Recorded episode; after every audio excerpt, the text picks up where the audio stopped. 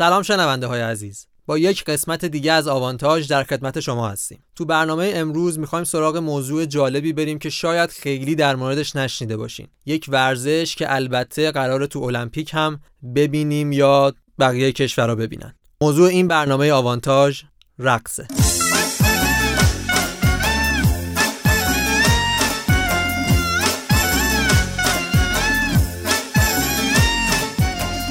نه بچه ها ورزش رقص بریم رو همون فولدر موزیکای ورزشی لطفا The next couple, next couple is number 13.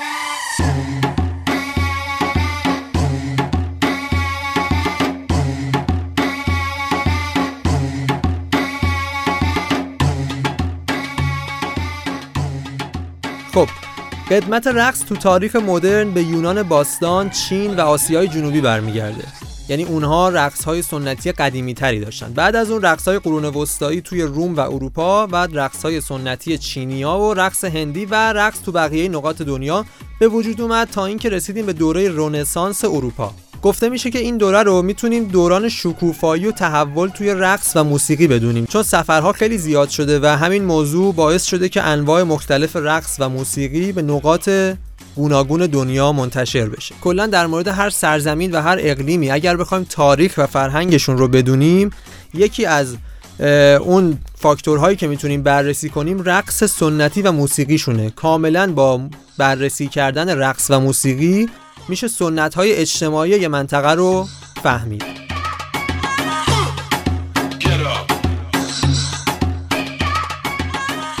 خب امروز توی گوینده های خانوممون متاسفانه کوسر رو هم نداریم. ما هم که یکم همچین شرم و حیا و اینا داریم. پس بهتره که ورود به بحث تخصصی رقص رو با شروین دخت شروع کنیم. شروین دخت منتظریم. سلام. سلام. اول از همه می‌خوام با این جمله شروع بکنم. اینکه رقص هم یه هنره هم یه ورزشه. حالا تو ادامه بیشتر متوجه میشیم که چرا روی هر دو تا جنبش تمرکز می‌کنیم. اول می‌خوایم به جنبه هنری رقص بپردازیم. تو فرهنگ لغت واژه هنر رو به این صورت تعریف می‌کنن. هر یک از حرفه ها یا مشاغل مختلفی که توشون مهارت خلاق یا تخیلی بر اساس اصول زیبایی شناسی به کار میره. پس منصفانه است که بگیم رقص متناسب با این تعریفی هنر محسوب میشه چون سرتاسرش خلاقیته. این تعریف جمله پیشگام رقص مدرن یعنی مارتا گراهام رو منعکس می‌کنه که گفته رقصنده های بزرگ به خاطر تکنیکشون عالی نیستن. اونا به خاطر شور و اشتیاقشون عالین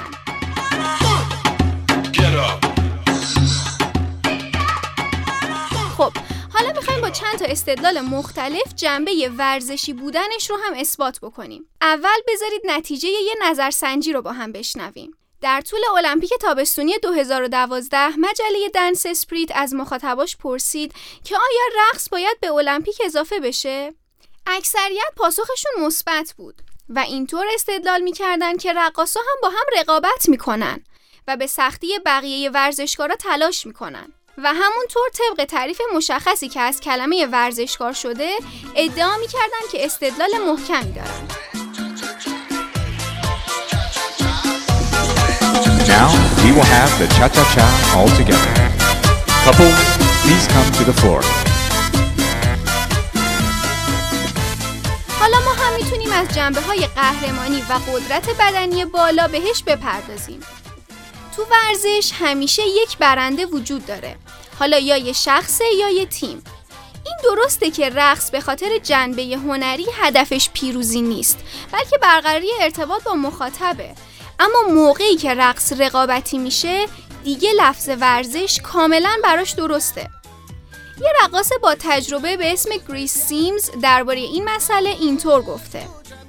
من به عنوان یک کهنکار 11 ساله می‌دونم از یک صحنه رقص رقابتی چه انتظاری باید داشته باشم. یه رقص چهار دقیقه‌ای، چهره‌های عرق کرده، تمرینای هفت ساعته پشت سر هم. اگه اینا فشار و رقابت رو نشون نمیده پس چیه؟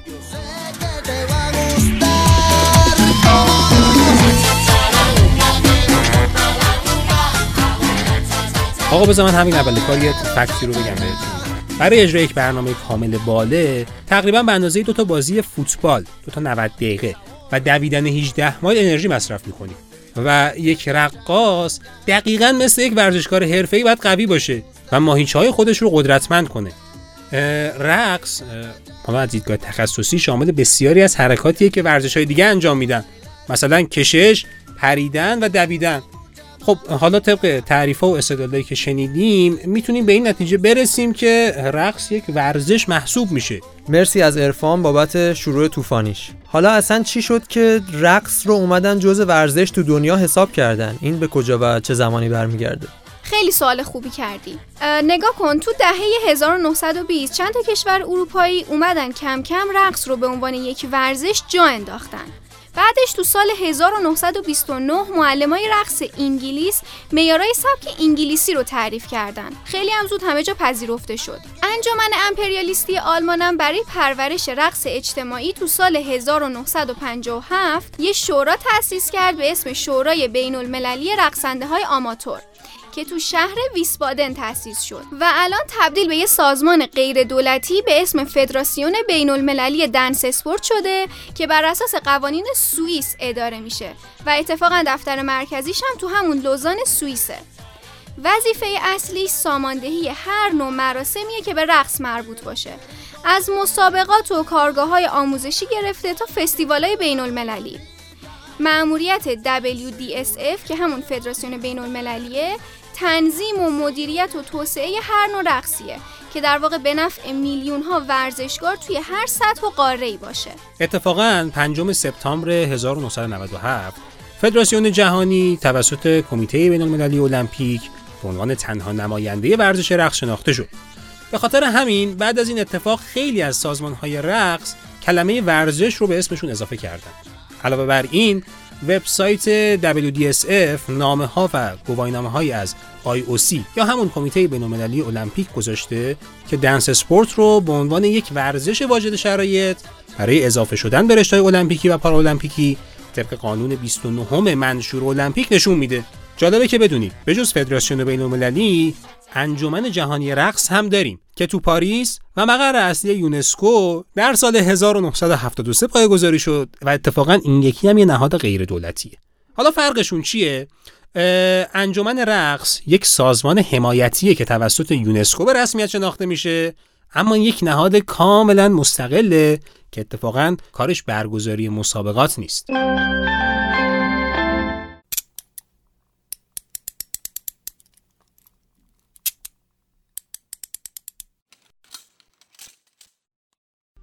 اگر, اگر حبس جهان گشته ای به جور زمان تو را چه, چه کار دیگر؟ جز فراز زندان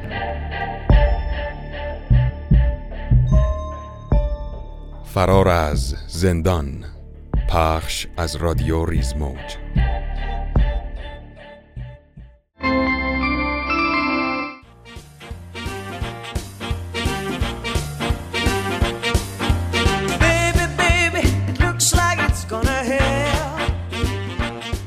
خب مرسی بچه ها امیر حسین بیا ببینم تو چی داری برامون امروز. به طور کلی رقص ها رو توی این چند دسته تقسیم می‌کنیم. رقص صحنه ای، آینی، عرفانی، رقص محلی یا فولکلور، اجتماعی، سنتی و در آخر رقص بالروم که معمولا یک رقص دو نفری اجتماعی و توسعه یافته است که تو کشورهای مختلفی مثل اسپانیا، آرژانتین و آمریکا به نمایش در میاد و امروزه هم به صورت رقابتی اجرا میشه.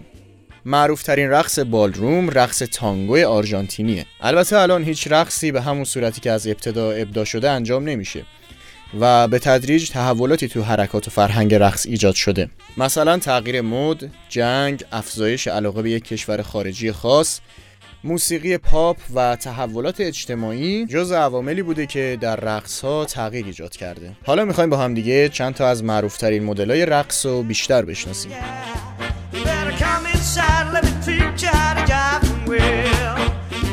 رقص باله که از رونسانس تو ایتالیا شروع شد و در دوران حکومت پتر کبیر وارد جامعه روسیه شد. بریک دنس یه سبک رقص خیابونیه که بین جوانای آمریکا و بسیاری از مناطق دیگه جهان به شدت محبوبه. تانگو یه رقص دو نفر است که با حرکات نمایشی همراهه. سال 1880 این نوع رقص تو ریور پلاته ابدا شد. هیپ هاپ هم که تو دستبندی رقص های اجتماعی ریشه تو فرهنگ سیاه آمریکایی داره. تو دهه 70 میلادی این رقص ابدا شد و همراه با موسیقی هیپ هاپ اجرا میشه. بعضیا بهش رقص خیابانی هم میگن. خب بریم سراغ مسابقات و بازی های این رشته جذاب. فدراسیون جهانی هر سال تقریبا 1500 تا مسابقه تو رده های سنی خردسالان، جوانان، زیر 21 سال و بزرگسالان سرتاسر سر دنیا برگزار می‌کنه. این مسابقات در سطح های لاتین، استاندارد، دنس اسپورت یا همون بالروم که توضیحش داده شد، راکن رول و مسابقات با ویلچر هستند.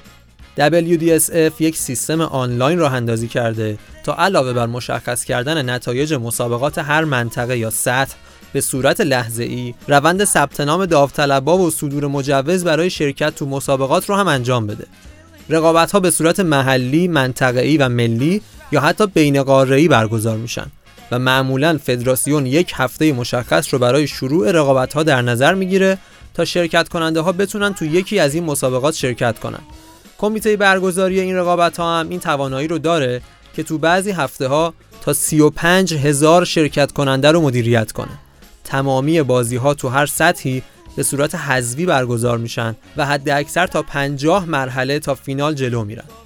حدود 100 مقام رسمی از طرف کمیته های بین المللی برای شرکت و داوری تو این مسابقات انتخاب میشن و رقبا رو بر اساس تکنیک، مهارت، هماهنگی با موسیقی و خلاقیت های انفرادی رتبه بندی می‌کنن. تو سایت رسمی WDSF رنگ های جهانی بر اساس امتیازات کسب شده مشخص شدن.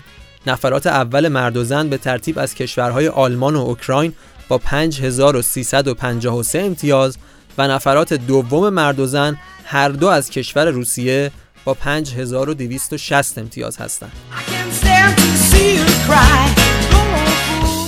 خب بچه ها نکته دیگه هم مونده که بخوایم بگیم؟ آره فقط اینو می‌خواستم اشاره بکنم که ما روز جهانی رقص هم داریم. کمیته رقص مؤسسه بین المللی تئاتر یا همون آی همکار هنرهای نمایشی یونسکوه که 29 آوریل رو روز جهانی رقص نامگذاری کردن. این روز به مناسبت تولد ژان جورج نووق خالق رقص باله مدرن نامگذاری شده. یه رویداد بزرگیه که به اسم جشن جهانی رقص تو سرتاسر سر دنیا برگزار میشه و هدفش در واقع تلاش برای آموزش رقص و مشارکت تو این فعالیت های هنریه. تا رقص رو به عنوان یک زبان جهانی و یک وسیله برای صلح و دوستی و نزدیکی آدما بشناسونن.